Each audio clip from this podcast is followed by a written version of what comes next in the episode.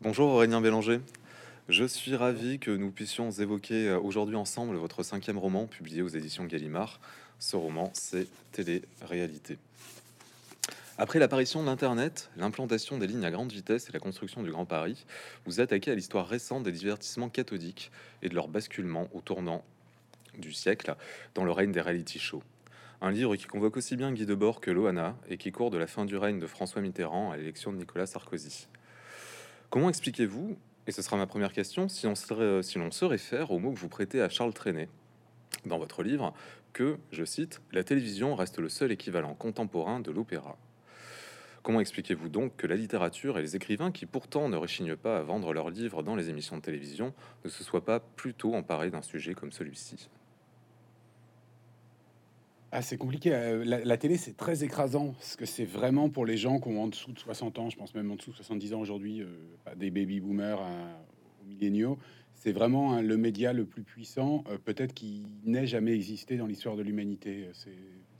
Parce que c'est beaucoup plus dense encore qu'Internet. C'est 4-5 chaînes suffisent à définir quasiment la totalité de l'état d'âme d'une époque, de l'état d'âme d'un pays. Quelques visages incarnent la totalité d'une époque. Quelques souvenirs de catastrophes aériennes aux morts de quelques célébrités médiatiques suffisent comme ça à ancrer toute une génération. Donc la télé a une puissance de réel qui rend, à mon avis, jaloux les autres médias. Et par tradition, la littérature a toujours abordé la télé de Berle jusqu'à même Mauriac, en passant par... récemment par Bourdieu. Il y a eu une tradition d'écrire sur la télé, mais qui était toujours une tradition plutôt satirique, plutôt mécontente, plutôt on va faire des bons mots sur le dos d'un média qui est un petit peu décevant.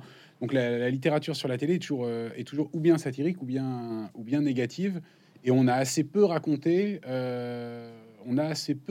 l'empire des masses médias. On l'a un peu délégué au cinéma avec Network, des grands films comme ça, charge des années 70 sur la question, et ça a été un peu délayé et pas traité directement par la littérature ou bien par le côté la télévision c'est sale, et le grand public c'est populaire, et la littérature est une sorte d'enclave. Donc voilà pour plein de raisons l'objet. Moi, ma thèse en parlant et en m'emparant d'un sujet avec une évidente nostalgie, parce que il y a un côté la grande télé est derrière nous, les grandes vedettes de la télévision sont derrière nous, la télé comme socle du récit national. Ça, on en est un petit peu sorti. Il y avait l'idée de faire le récit de quelque chose qui aurait été manqué, en tout cas. Comme mon premier bouquin racontait, le prétexte de raconter une histoire, l'histoire d'Internet, et c'était plus amusant de raconter l'histoire du Minitel, genre une histoire passionnante qui aurait été ratée. Je me dis que l'histoire du PAF, comme on l'a appelé à sa glorieuse époque, le paysage audiovisuel français, l'histoire du PAF méritait d'être relevée de ses ruines comme ça. Et c'était en tout cas l'un des points de départ, ouais. Alors, avant justement d'entrer dans le vif du sujet, qui est le cœur de ce récit, j'aimerais qu'on parle juste d'un avertissement qui est placé entre la page de titre et l'épigraphe d'une citation de Vide-Rancé de Chateaubriand.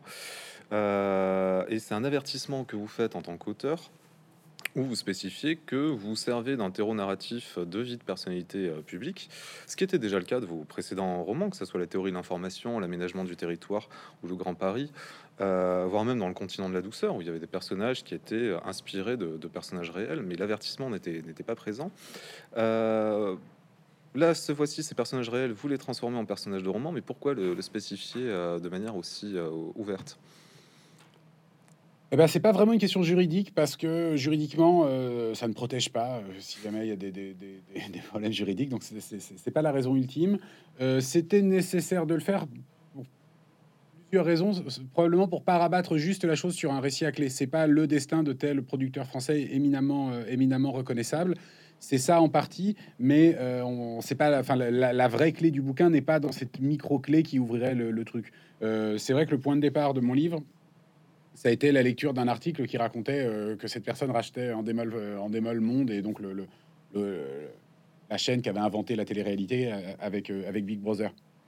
C'était le point de départ, et c'était une aventure industrielle qui m'était un peu caché jusque-là pour un gag idiot. C'est que le type a le même nom, Stéphane Courbit, pour ne pas le nommer. Il a le même nom que Roland Courbis. Ces deux personnages n'ont rien à voir. L'un est un entraîneur de foot et l'autre un industriel de la télé. Et ils sont apparus à peu près au même moment dans ma vie, au moment des années Sarkozy. Et je ne sais pas pourquoi, j'ai concaténé les deux personnages. Donc Stéphane Courbit, qui a tout un destin, enfin qui a vécu plein d'histoires médiatiques, en étant lui-même un peu réservé, m'avait complètement échappé. Donc le personnage, le découvrant par hasard dans cet article, disant qu'il venait d'entreprendre un beau coup capitalistique, comme on dit, m'apparaissait neuf. Et donc c'était une figure nouvelle sur laquelle j'avais jamais réfléchi. Et donc c'était amusant d'entrer là-dedans. Ensuite, oui, effectivement, il y a quantité de stars de la télé qui sont reconnaissables. Quelques-unes ne sont pas sous leur vrai nom, etc. C'est des arbitrages juridiques compliqués. Les morts, on leur fait dire ce qu'on veut. Les vivants, c'est plus compliqué. Si on leur fait dire des choses, il faut bien vérifier que ça a été dit ailleurs et que c'est une donnée publique, avec ce risque léger de inventer quelque chose qui s'avère vrai, qui est toujours une possibilité. Donc voilà, ça porte d'avertissement. Et puis ça apportait aussi quelque chose de nouveau. C'était de situer un peu la littérature pas dans la hiérarchie des arts, mais au final. Tout disparaît, et la littérature évidemment disparaît aussi, mais elle retient quelque chose du temps, et c'est une forme d'art qui est frappée d'une sorte d'étrange pérennité dans le monde un peu évanescent des révolutions numériques successives qu'on connaît. Donc c'était aussi une façon de réaffirmer mon modeste point de vue d'auteur. Pour en rester juste sur la forme de l'objet livre, la quatrième de couverture est particulièrement énigmatique puisqu'elle ne comporte qu'une seule phrase. Cette phrase, c'est la voici: l'homme qui voulait faire de la télévision un art. Point, signé A.B. Gallimard ne nous habitue pas à des quatrièmes de couverture comme celle-ci. On est plus proche de ce que peut faire un autre éditeur comme les éditions Alia, par exemple. Est-ce que là, c'est une volonté de votre part ou c'est un ensemble de propositions éditoriales qui vous ont été faites ? Alors c'est moi qui ai écrit tous mes quatrièmes de couverture en ne les signant pas, c'est-à-dire que c'est un objet que j'écris mais que je réfute à moitié, donc c'est une sorte de résumé augmenté. Surtout le premier, la théorie de l'information, ça m'a demandé genre 40 heures de travail, c'était délirant. J'ai fini par accepter qu'en fait il fallait lâcher prise, que c'était pas un vrai objet. Mais là néanmoins j'avais cette idée qui me semblait une bonne lecture du livre, la télé comme art manqué et ramené, parce que le livre quand même est plutôt une quête spirituelle qu'une quête esthétique, mais la quête esthétique est comme ça sous-jacente. Et je me suis dit que c'était une très belle porte d'entrée dans le livre, et que du coup j'ai fait cette proposition et elle a été validée. On m'a dit quand c'était une phrase comme ça de l'auteur, en plus on mettait ses initiales, donc c'est une vraie phrase de moi qui n'est pas dans le livre et que je valide complètement et qui rejoint, je pense, vraiment pour le coup une expérience générationnelle et même un peu plus transgénérationnelle. On a vu des choses très belles à la télévision. On ne sait pas quel était l'ordre de ces choses. On ne dit pas que la télévision est un art parce que telle émission est un art, telle personne est un génie de la télévision, etc. C'est plus diffus. Il y a des choses dans la télévision qui sont apparues brièvement, qui sont de l'ordre du sublime. À un moment, mon personnage les voit dans les génériques animés, en images de synthèse. À un autre moment, il les voit dans les fonds bleus, entre les publicités. À un autre moment, dans l'habillage général. Voilà, il y a eu des moments où la télévision nous a parlé très profondément à notre âme, et dans ce grand régime des images qui nous est tombé dessus depuis une cinquantaine d'années, des choses se sont distinguées, et je voulais avoir cet angle, traiter vraiment la télévision comme un objet artistique, d'autant plus que maintenant qu'elle a tendance à disparaître, à migrer vers les plateformes, il n'est pas certain qu'elle ait accouché de ce qu'on lui prédisait, une forme d'art spécifique, et ça joue un rôle important dans l'intrigue du livre, parce que comme le titre l'indique, la forme d'art spécifique de la télé, c'est en tout cas une hypothèse que je fais, ce serait la télé-réalité. Sachant que la télé-réalité, c'est compliqué à définir. Elle a déjà plusieurs âges. Toute proportion gardée, je voulais qu'on débarque dans la télé-réalité avec le côté, tiens, il y a eu la Renaissance, il y a eu plein de tableaux différents, quelle est leur unité ? Ben voilà, quelle est l'unité entre Top Chef et Love Story, entre les anges de la télé-réalité et une émission de bricolage ? Voilà, quel est l'angle ? Qu'est-ce qui les unit ? Alors on dirait spontanément leur nature carcérale, filmée en 24 heures de gens qui sont enfermés. Sauf que ça s'applique uniquement pour, on va dire, le maniérisme, la télé-réalité, ces sortes de figures à la Giotto enfermées dans des cages et qui vont s'agiter. Donc ça serait le 13e ou le 14e siècle de la télé-réalité. Ensuite, des personnalités vont émerger. Je fais une association avec Loana qui émerge quasiment comme la Vénus de Botticelli dans sa piscine, dans sa vasque, quelque chose d'assez similaire. Et donc ensuite, plein de formes comme ça vont migrer, vont apparaître. Et qu'est-ce qui les unit ? Alors c'est compliqué. Probablement, ce qui les unit, c'est que c'est lié au théâtre. C'est lié. Alors, on ne sait pas si c'est au théâtre, plutôt selon Aristote, c'est-à-dire la catharsis, c'est voir des gens faire des choses débiles, va nous guérir de notre propre débilité. Il y a un usage comme ça très populaire, très cathartique de la télé-réalité. Il y a aussi un usage plus savant, plus brechtien. Ce sont des gens, on les a beaucoup, on a dit, c'est des gens qui n'ont rien fait, qui veulent devenir célèbres. On a caricaturé que c'était débile, en fait, c'était l'ère de la célébrité sans raison, mais il faut voir aussi que c'est des gens qui ont leur propre rapport à l'image, qui sont capables de mettre en scène leur situation sociale et de la retourner pour la faire exister. Enfin voilà, il y a tous ces intérêts, et au final, qu'est-ce qui resterait de cette forme d'art ? Ce serait, si on essaie d'être le plus synthétique possible, ce serait cette structure intéressante où il se passe des choses, c'est très monté. Le montage joue un rôle capital dans la télé-réalité. Les scènes sont montées plusieurs fois, ralenties, avec des voix off qui les soulignent. Et ensuite, quasiment le rôle du cœur antique, des personnes viennent commenter ce qui leur est arrivé. Et ça, c'est très télévisuel, parce que la télévision excelle depuis le début dans la réflexivité. C'est pas vraiment un art, mais elle est très bonne à avoir des discours sur elle, des émissions d'archives, des bêtisiers, tout ce genre de choses comme ça qui fait un petit peu grappe. On sait pas trop ce que c'est. En fait, la télé-réalité les a peut-être incarnés et a dit que vraiment la télévision était bonne sur la réflexivité et était bonne pas tant pour montrer des sitcoms que pour montrer des gens qui interagissaient aux propres situations qui avaient manqué de les engloutir. Donc voilà, ce quatrième de couverture, pour répondre facile, brève à la question, pour moi, me permet de mobiliser tout ça. Et enfin, pour terminer justement sur la forme du livre, après une incursion transalpine avec le continent de la douceur, vous revenez à un sujet qui vous est cher, c'est-à-dire la France de la fin du XXe siècle. Et Télé-réalité est étonnamment un petit livre par sa pagination par rapport au précédent, la moitié d'un volume. Alors, est-ce que ce livre annonce un nouveau cycle romanesque de forme plus courte, ou est-ce que c'est un addendum de vos précédents romans, une manière de conclure un peu la précédente trilogie ? Alors, pour être pas modeste du tout, quand on observe en détail la façon dont Balzac annonce la comédie française dans les intros successives, ça change tout le temps, quoi. Ça change tout le temps. Les études de mœurs se croisent, études de province, voilà. Bon, moi, il y avait un côté, je vais faire une trilogie sur la modernité, c'était mes 3 premiers livres. Et puis ensuite, au continent de la douceur, était un petit peu un angle décalé. Et puis après, j'ai écrit une pièce de théâtre et puis des chroniques radio. C'était un peu bizarre, donc c'est compliqué. Je vais pas dire comme ça à quel cycle se rattache le livre. Je me souviens du grand ratage de Houellebecq, assez peu remarqué au moment où il sort Plateforme. Le cycle s'appelait Au milieu du monde, et en fait, il en a pas fait d'autres. Donc voilà, il faudrait raconter l'histoire des cycles avortés des écrivains. Non, ce qui est certain, c'est qu'il fallait faire un livre court parce que le continent de la douceur avait été un échec relatif. J'avais trouvé qu'on l'avait pas beaucoup lu, qu'il n'avait pas occasionné les débats que j'attendais. Et un peu vengeur, je dis allez, maintenant j'ai écrit un roman très court. Et puis j'avais eu l'idée, j'avais un autre projet très long, une sorte de space opéra, un roman que j'arrive pas à écrire depuis plusieurs années.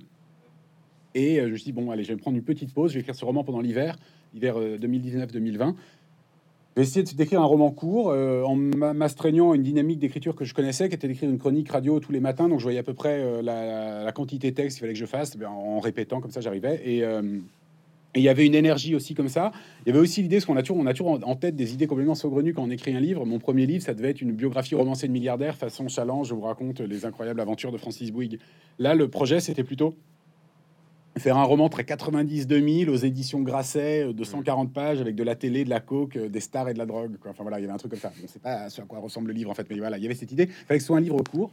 Et donc c'est mon premier livre court. En arrière-fond, ce qui s'est joué aussi et qui n'apparaît pas dans le livre, mais qui je pense était décisif, c'est que j'ai énormément lu Walter Benjamin, que j'avais jamais lu l'été avant d'écrire ce livre, et j'avais envie d'écrire sur l'une des grandes spécialités de Walter Benjamin, qui sont les arts mineurs, et comment est-ce qu'on peut traiter les arts mineurs, les traiter sous un angle presque marxiste, ou en tout cas dire qu'est-ce qui se cache vraiment sous ces choses. Donc il y a une inspiration balsacienne évidente, c'est le parcours d'un jeune Rastignac de la Drôme qui débarque à Paris et qui devient roi de la télévision, mais il y a aussi le destin presque autonome des images qui se joue dans ce truc. Et donc la forme de ce livre était plutôt courte, mais j'ai déjà une idée de suite en fait.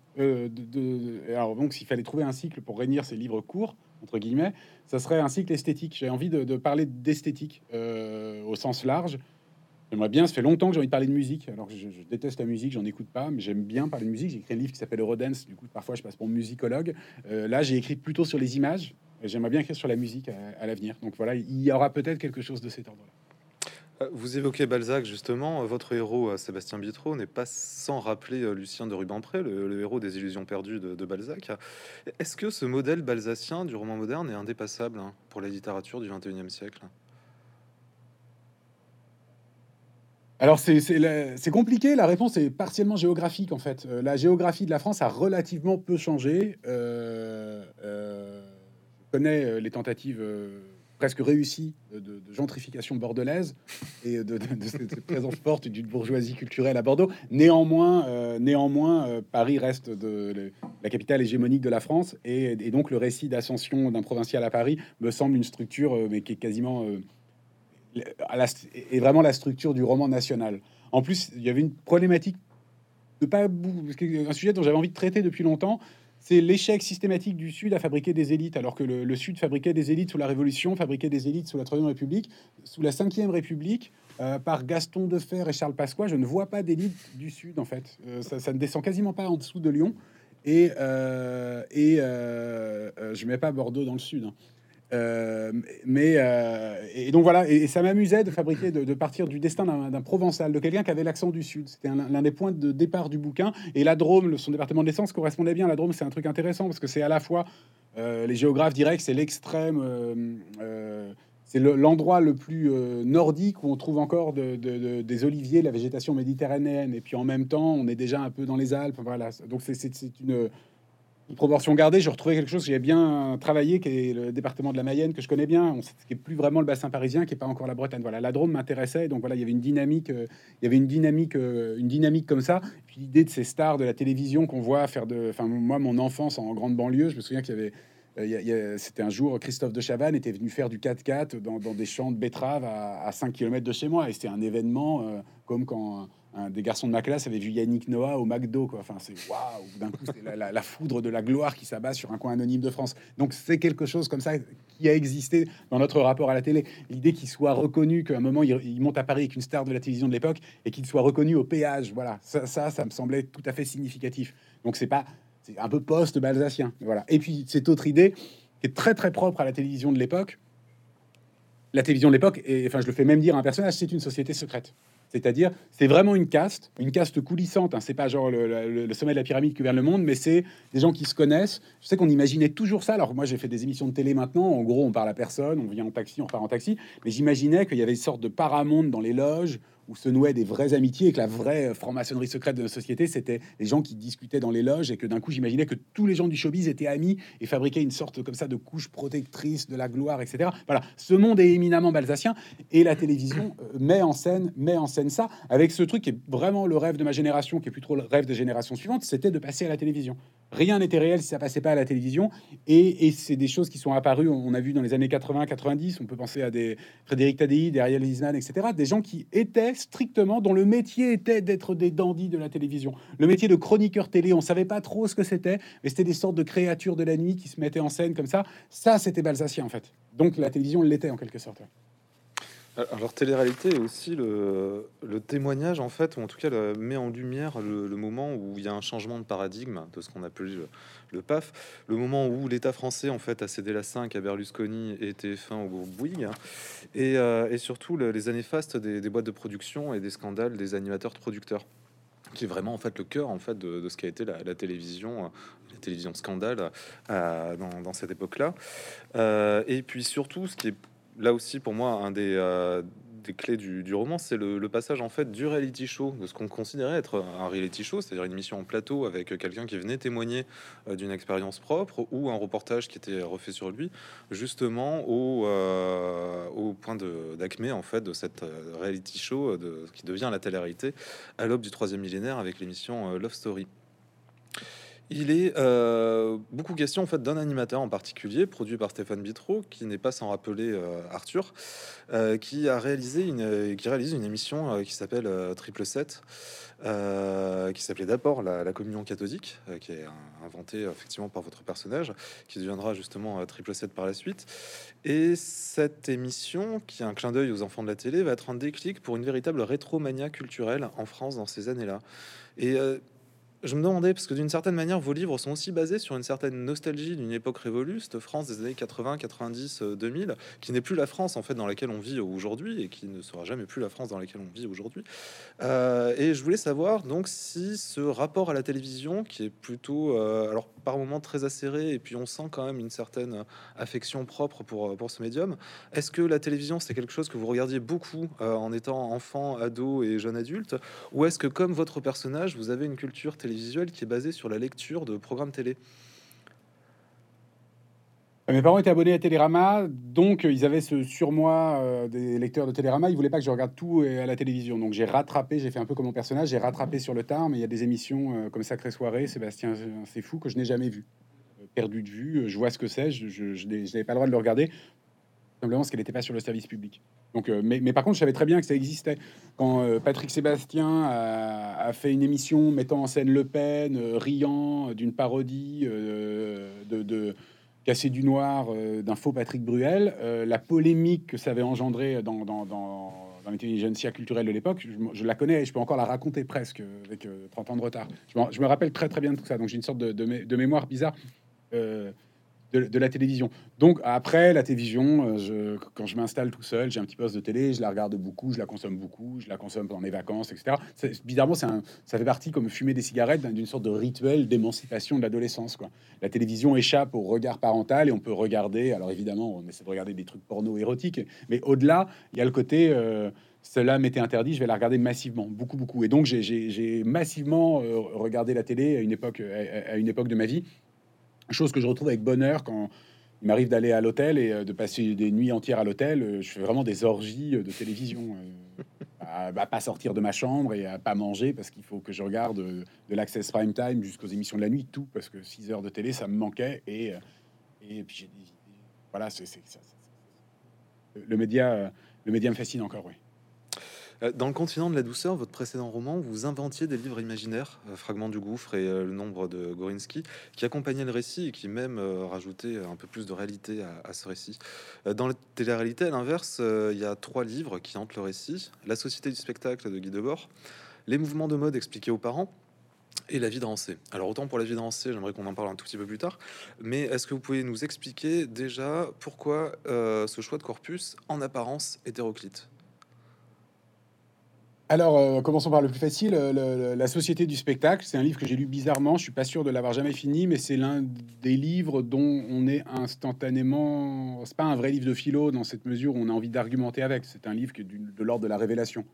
D'un coup, on accède à une sorte de vision esthétique des choses. C'est là où c'est très fort, en fait, La société du spectacle. C'est qu'il s'agit pas de comprendre, il s'agit de basculer vraiment de l'autre côté du miroir. Et cette espèce de jeu que j'associe bizarrement pour moi à l'expérience adolescente qui a été de fumer du cannabis, où d'un coup on a l'impression de voir les ficelles noires de la société ou de voir l'envers des choses. C'est exactement les choses, mais c'est leur envers mélancolique, au sens mélancolique de Walter Benjamin, autre grand fumeur de cannabis. Et donc voilà, il y avait cet accès secret au spectacle, et qu'en fait le capital, on ne pouvait rien en savoir, les rapports de domination, on ne pouvait rien en savoir, la seule chose qu'on pouvait savoir, c'était la façon dont il choisissait de se montrer. Et voilà, et cette idée aussi très quiétiste, où en fait le capital est une sorte de grande puissance autonome, les images se génèrent elles-mêmes, etc. Il n'y a pas de méchant dans la société du spectacle, c'est la société du spectacle en tant que telle, c'est quelque chose d'hyper hegelien. Voilà, c'est quelque chose qui m'a toujours emporté et dont je tourne autour. Et là, c'était l'occasion idéale de faire vraiment lire la société du spectacle à quelqu'un, jusqu'au gag à la fin. Enfin voilà, le bouquin traverse toute sa vie. Les mouvements de mode expliqués aux parents, c'est quelque chose qui me fascinait. On en parlait tout à l'heure, c'est avec l'histoire des dandys de télévision. Il se trouve que je connais l'un des 3 co-auteurs qui n'est pas Alain Soral, l'un des bons co-auteurs, le critique d'art Hector Obal que je connais un petit peu, et sa génération me fascine en fait, parce que alors il supporterait pas qu'on dise ça, mais c'est vraiment des postmodernes. C'est vraiment des postmodernes. Si le postmodernisme a existé, il a existé là, dans ces gens qui ont un rapport. Le livre est assez fascinant, hein, parce qu'ils décrivent, ils font de la sociologie sauvage, c'est-à-dire ils inventent des concepts sociologiques en observant les gens. Donc c'est assez Poste de bord, et en fait c'est près le Loft. C'est à la fois, ils ont déjà un regard de casteur sur les gens. Ah, la gothique BCBG, bam, on sent que ça match. Et en fait ils inventent des personnages de télé, et ils s'en rendent même pas compte en fait. Mais une sorte de fabrication comme ça autonome de tribus et de peuples sociologiques qui s'hybrident dans cette espèce de grande machine qui est léale, que j'adore, que j'avais déjà traité dans mon premier roman, dans le roman d'avant sur le Grand Paris, voilà, qui a un lieu comme ça d'espace où se fabrique le Parisien du futur. Voilà, ça m'intéressait de raconter ça. À un moment, la télévision a été un art pour quelques personnes qui ont été ces dandys-là, des dandys des années 80. C'est des gens qu'on, je sais pas, même pas s'ils ont existé, mais dont on pouvait fantasmer l'existence. Quand je regardais enfant, Lunettes noires pour nuit blanche d'Ardisson, voilà, j'imaginais qu'Ardisson était le prince des dandys de la télévision. C'est probablement pas vrai, mais l'image que j'en avais, c'est ça. Il y avait un arrière-monde, il y avait un peu Gainsbourg qui traînait là, il y avait des gens qui étaient connectés à des choses, qui savaient des choses, et c'était à la fois un savoir sociologique pratique, et c'était aussi un savoir secret, ça fabriquait une sorte de de communauté occulte, etc. Donc voilà, parler de ce livre me permettait d'évoquer tout ça. Et vous en faites d'ailleurs un des points de départ, effectivement, de ce que vous veniez de dire, presque de casting sauvage, d'inventer des archétypes en fait de personnages qui pourraient être des gens qui passent à la télé et qui seraient donc devenus des vues à la télé. Ce que finalement la télé-réalité dans les années... L'archétype, voilà, l'archétype ultime, c'est ça, le vu à la télé comme catégorie. Comme catégorie. Être suffisamment singulier, mais on voyait bien dans l'émission... La vieille émission que faisait Tadi sur Paris dernière, à un moment, il filmait une stripteaseuse à Pigalle, il filmait des gens qui faisaient du poker clandestin, ici les Moulineaux, je ne sais quoi. Et à un moment, à la fin, il y avait une petite séquence fantaisie avec des gens qui faisaient vraiment n'importe quoi, de façon un peu dadaïste, mais dont l'objet était de passer à la télé. Et qui atteignaient peut-être à cet instant des sommets de leur vie, parce qu'ils avaient cette fameuse minute de célébrité promise par Warhol, et puis ils avaient bien bricolé leur pitch, ça tenait vraiment pas debout. Moi j'en cite une dans le bouquin, elle est réelle, je suis tombé dessus un jour par hasard, c'est des gens qui avaient des fausses combinaisons de sudation pour invoquer les extraterrestres place de la Concorde. On voyait bien qu'ils n'y croyaient pas. Mais il y avait ce culte de la sous-culture qui était... C'est intéressant la sous-culture, parce que ce culte de la sous-culture des années 90, c'était l'idée qu'il existe une culture qui est trop peu populaire pour passer à la télévision. Mais la seule, à l'exception un peu de la presse magazine, dont c'était aussi la fonction, mais le seul lieu de la sous-culture, c'était d'être montré à la télévision aussi, en fait. Donc elle était un peu paradoxale. Elle n'existait que pour être montrée à la télévision comme quelque chose qui pouvait pas passer à la télévision parce que c'était pas mainstream. C'était aussi une façon qu'avait la télévision de chercher sa forme, de rêver d'elle-même, en fait. La contre-culture est presque à un moment, en tout cas tel que je l'ai connu dans les années 90, était presque un rêve de la télévision, ouais. Oui, de toute façon, il y a beaucoup de journalistes de la revue actuelle qui sont partis pour bosser chez Canal+ ou dans d'autres émissions et qui ont... Ah, c'est ça, voilà, c'est ce que je voulais dire, c'est ça, c'est, voilà, le point de bascule, c'est Canal+, qui est un vrai moment important dans l'esthétique française, parce que c'est le moment où la contre-culture devient, pas mainstream, mais devient officielle, en fait. Canal+, c'était... c'est quand même un coup de génie, ça a été dit plein de fois, mais c'était la chaîne du porno et du foot et des branchés. En fait, voilà, ils ont réussi à trianguler la société française comme personne n'avait réussi à faire avant et à faire exister toute une façon spécifique d'être moderne, en fait. Alors, pile au milieu du roman, page 128, et je vais vraiment en recompter les pages, c'est vraiment pile au milieu du manuscrit, vous opérez un renversement avec l'arrivée du cynisme dans la pensée de votre héros, Sébastien, qui jusqu'à présent était un peu une espèce de candide, de comptable un peu candide par rapport à la télévision et au regard qu'il pouvait avoir, un côté très paillette et de rêve d'enfant, d'arriver justement à quelque chose qui le faisait rêver étant petit.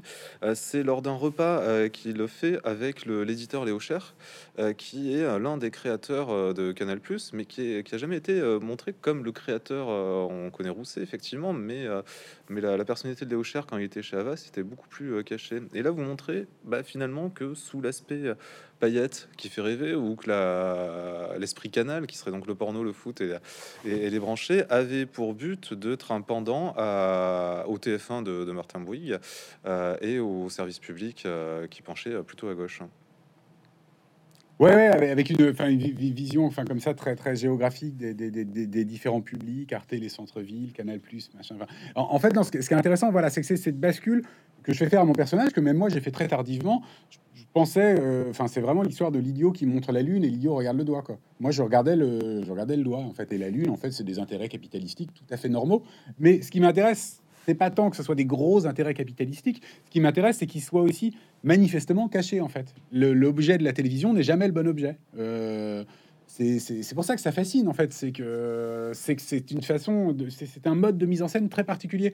Donc, effectivement, c'est pas sexy, en fait. À la fin, c'est des marques un peu pourraves, milieu de gamme du CAC 40, qui essaient de vendre des trucs et qui mettent en scène des émissions pour se vendre. Les fameuses émissions pour vendre de la lessive, tous ces trucs. Ça a été dit 1000 fois. Mais à un moment, je voulais raconter qu'en fait, voilà, c'est ça. C'est juste, il y avait quelques intérêts, des vrais intérêts de puissants, de capitalistes, qui se trouve à s'incarner de cette façon dans la télévision. Donc mon personnage, à un moment, bascule. Il se rend compte qu'en fait, il a envie d'être... Puis il y a aussi cette révélation. Il découvre une sorte de fête. Il découvre que une sorte certaine d'aristocratie française qui serait pas morte, ce serait plutôt autour du pôle M6. Voilà, il y a des incongruités comme ça qui apparaissent. Donc la télévision devient, à ce moment-là, un lecteur de la société française. J'aimerais qu'on revienne en fait sur le scandale que crée à l'époque l'arrivée du Loft, puisqu'en fait la télé-réalité reste quand même dans l'imaginaire collectif. Ces émissions du printemps 99 qui est Love Story, ça a été une espèce de scandale moral où tout le monde a commenté, en fait, que ce soit la presse, mais les hommes politiques s'étaient permis des choses. Étienne Moujotte avait dit que jamais on ne verrait de la télé-réalité sur TF1 à l'époque, alors que 6 mois plus tard, la Star Academy arrive sur sa chaîne.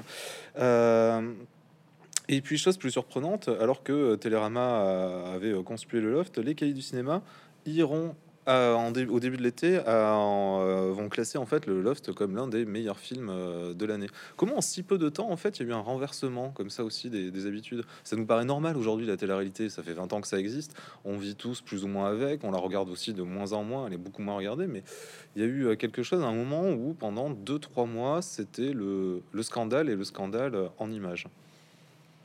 Ouais, il y a une très grande bataille culturelle qui m'a amusé de retranscrire, et la bataille culturelle, en fait, elle a été gagnée par les Cahiers du cinéma quand ils ont dit qu'en fait, c'est pas des cobayes, c'est des gens qui ont grandi avec la télévision, ils sont beaucoup plus conscients de leur image que vous croyez qu'ils le sont, et vous vous trompez d'objet, en fait. Donc, et ces 3 mois... Alors, moi, j'aime bien les batailles culturelles, en soi, c'est intéressant. J'avais fait le voile islamique dans le Grand Paris, de Creil à au Kouikalal, de je sais plus quoi, voilà, c'est une autre grande bataille culturelle dont la France a le secret, qui m'amusait, qui était plus amusante à raconter. Donc voilà, il y avait cet aspect. Et comment la chose s'est normalisée? Bah déjà, c'était pas un scandale, en fait, c'était pas anormal que la célèbre, enfin, il y a pas besoin de Loana pour, il suffit d'une bonne biographie de Marilyn Monroe pour voir qu'en fait, on n'a pas inventé la célébrité malsaine en 2001. Mais il y avait cette idée assez marrante en 2001 que c'était vraiment une bascule, quoi. On rentrait dans un système pré-concentrationnaire. Enfin, c'était délirant. C'était délirant. Donc, c'était amusant de raconter. C'est amusant de raconter les excès. C'est amusant aussi de les incarner par mes 2 personnages. Il y en a un qui va sans problème, l'autre qui se dit peut-être qu'ils vont trop loin. Enfin voilà, il y a un petit hiatus moral qui se produit à cet endroit-là. Et comment la chose s'est normalisée? Je pense que c'est normalisé de façon très simple. C'était du théâtre, et le théâtre qui était un peu un art sur le déclin que plus personne ne voyait, d'un coup les gens se sont mis à reconsommer du théâtre, alors du théâtre très bizarre, hein, du théâtre pittoresque avec des gens qui font des sandwichs, ou des gens qui font des tatouages, ou qui enlèvent des tatouages, ou qui déplacent des salles de bain à déversement à Las Vegas au milieu de la nuit, par hélicoptère, voilà. Bon, mais c'est du théâtre, voilà. Et c'est ce genre, voilà, l'idée que c'est des personnages qui sont stéréotypés, on l'avait accepté dans les sitcoms, on aimait bien parce que c'était un peu nul. Là c'est pareil, c'est un peu moins nul peut-être que AB Productions, voilà, on sait pas, mais bon voilà.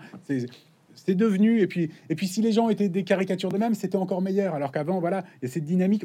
Faut voir qu'au même moment, les gens s'extasient des arcs narratifs incroyables qui étirent les personnages sur 6 saisons dans des séries américaines dont on pense que c'est encore mieux que du Verdi, et qu'au même moment, en fait, ce qui fascine les gens, c'est de bien vérifier que Stevie est bien débile, et de bien vérifier, voilà, et on est très content quand le personnage rentre dans le rôle qui s'est lui-même fabriqué. Et la chose la moins débile que Stevie a fait, c'est d'avoir réussi à incarner un type débile, en fait. C'est ça qui est malin. Et on le sentait plus ou moins en voyant ces émissions. Ça a donné aussi Koh-Lanta, une émission où, à côté, Machiavel a l'air d'un petit joueur face à Koh-Lanta, où d'un coup, on s'attend à une émission où des gens vont se battre avec des couteaux pour manger du sanglier sauvage.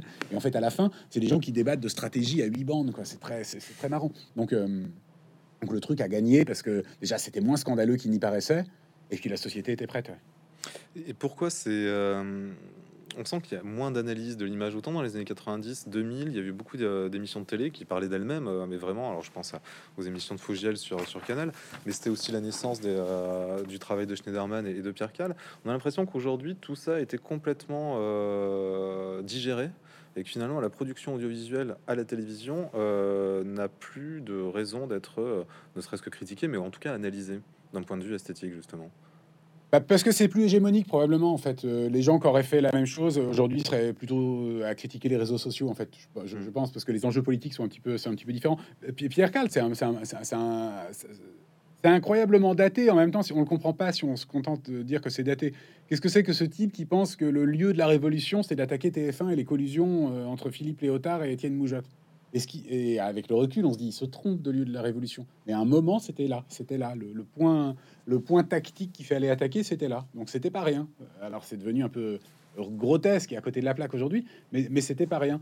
Donc voilà, cette façon que la télévision avait de se critiquer elle-même, c'est un peu atténué et c'est dissous dans ce coup de génie qui touche pas à mon poste, et est une sorte d'émission de Schneiderman devenue folle, qui est une sitcom, et en fait, c'est juste des gens qu'on a tous fait en fait avec des gens sympas, regarder la télé ensemble en faisant des blagues. Bon bah voilà, c'est des gens ensemble sur leur canapé qui regardent des blagues et dont le métier est de regarder la télé et de dire ce qu'ils ont vu la veille. C'est un coup de génie. Voilà, c'est d'autant plus un coup de génie. Enfin, je le raconte dans le bouquin. À la base, c'est une émission auquel personne ne croit, qui commence sur France 3 et puis qui devient un truc énorme.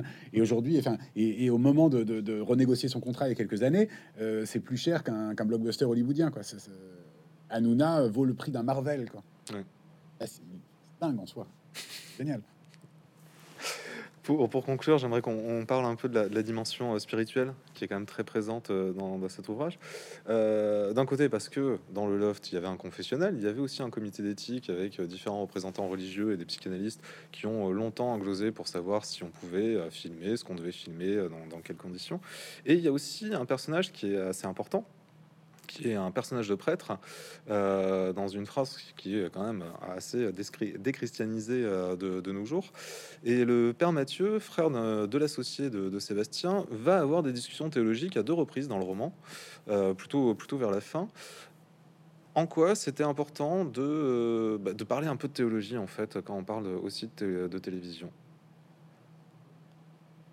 Parce qu'il faudrait presque inverser cette phrase énigmatique qu'on comprend jamais, mais qu'on adore tous, qui fait l'ange fait la bête. En fait, il y a un moment, peut-être que qui fait la bête fait l'ange, peut-être que profane absolu dans lequel on vit et dont la télé poubelle serait l'emblème. Peut-être que ce profane nous apparaîtra un jour incroyablement religieux. Donc j'y vais comme ça progressivement. C'est vraiment une hypothèse que je fais.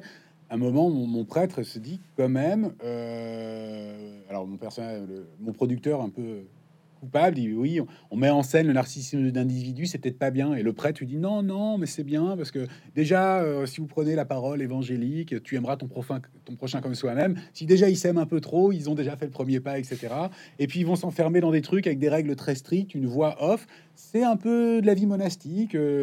L'histoire du monachisme en Occident décline depuis le XIVe siècle. Là, quand même. Une jeune génération décide de s'enfermer, d'obéir à des règles strictes avec une voix off qui lui parle. Ça les rend curieux. Et puis, il y a cette longue histoire des représentations, etc. Le catholicisme est quand même profondément lié à l'histoire des représentations. Toute l'histoire de la peinture occidentale vient de là. À un moment, si la télévision est dans l'histoire des représentations, il faut qu'on la connecte quand même avec cette idée. Donc voilà, il y a plein d'indices qui font que dans ce profane, un petit peu, il y a du théologique qui traîne. Et puis moi, il y avait cette trame que j'avais à un moment pour écrire le bouquin, l'idée de départ. J'aime beaucoup la Vide-Rancé de Chateaubriand. Et Rancé, c'est un grand seigneur. Un grand seigneur, on n'imagine pas ce que c'est. C'est monstrueux, un grand seigneur. À côté, un milliardaire, c'est un petit joueur. Un grand seigneur, c'est vraiment quelqu'un qui vit comme ça, très, très au-dessus du monde. Et il suffit d'aller voir les ruines du château de Rancé. C'est dantesque, des domaines monstrueux. Et donc de Rancé, suite à une scène impliquant la mort de sa compagne, il rentre trop tard d'une partie de chasse, il la voit déjà disséquée.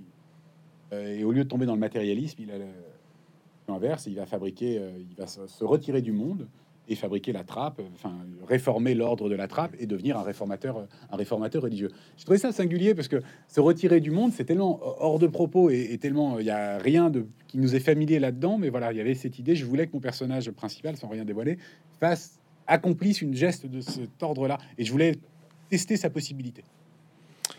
Et ce serait la dernière question. Alors, je vais pas vous faire le coup de Jacques Chancel qui vous pose la question. Et Dieu dans tout ça, mais quand même justement cette recherche en fait de grâce, est-ce que c'est le seul moyen de s'absourde et d'obtenir le salut finalement? Est-ce que justement votre personnage tend vers ça vers la fin et est-ce que ça fait écho à un parcours personnel? Il y a une ambiguïté parce qu'on n'est pas certain à la fin s'il s'enferme pas pour faire une super télé-réalité.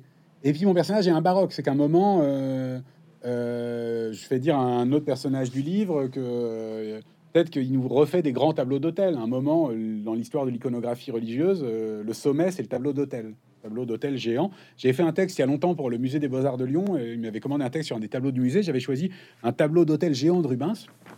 Je l'avais traité comme un blockbuster hollywoodien. Vraiment, c'était le meilleur Spielberg, il était là. Et je pense qu'en fait, c'est une bonne intuition. Donc voilà, on peut traiter des choses comme ça radicales sous un angle de pop culture et inversement.